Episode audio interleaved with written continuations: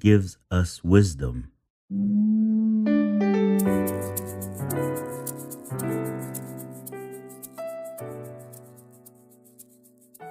James 1, verse 5 and 6 says, If any of you need wisdom, go to God, who gives it graciously and generously to all who ask him, and it will be given to them.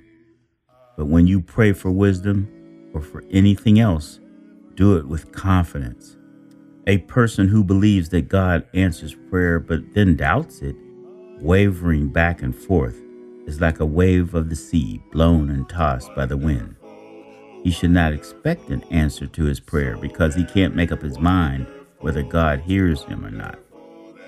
A man who cannot make up his mind is unstable in everything he does. So we must pray for wisdom. Proverbs chapter 2 says, Call out to wisdom and plead for understanding. Search for wisdom as if you were searching for silver or hunting for hidden treasure. Then you will understand what it means to reverence the Lord and will find the wisdom which comes from God. You will acknowledge that it is God who gives wisdom. He is the source of knowledge and understanding. He holds wisdom in store for the upright and shields the blameless. When you love God, you will gain insight into what is honest, fair, and right, and will know what course to take. Wisdom will be in your heart, and knowledge will be joy to you. Sound judgment will be at your side to help you, and understanding will keep you from doing wrong. Wisdom will keep you from being deceived by wicked men and will protect you from people whose words are evil. It will protect you from men who walk in darkness rather than light. It will keep you from those who see what they can get away with and who delight in doing wrong. It will help you stay away from those whose paths are crooked and who are devious in everything they do. With wisdom by your side, you'll be able to walk in ways of good men and follow the path of right doing. Proverbs 9, verse 10 and 12.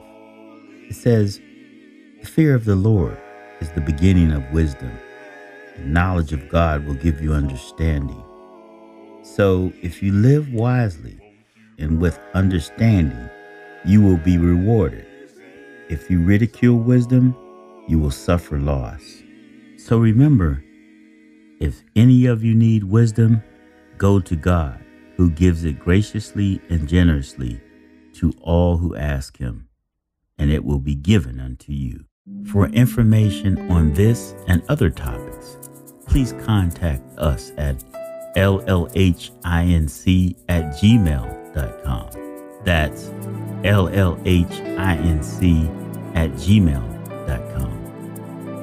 This is Fred Murphy from Lifelong Health in Atlanta, Georgia, saying bye for now and be blessed.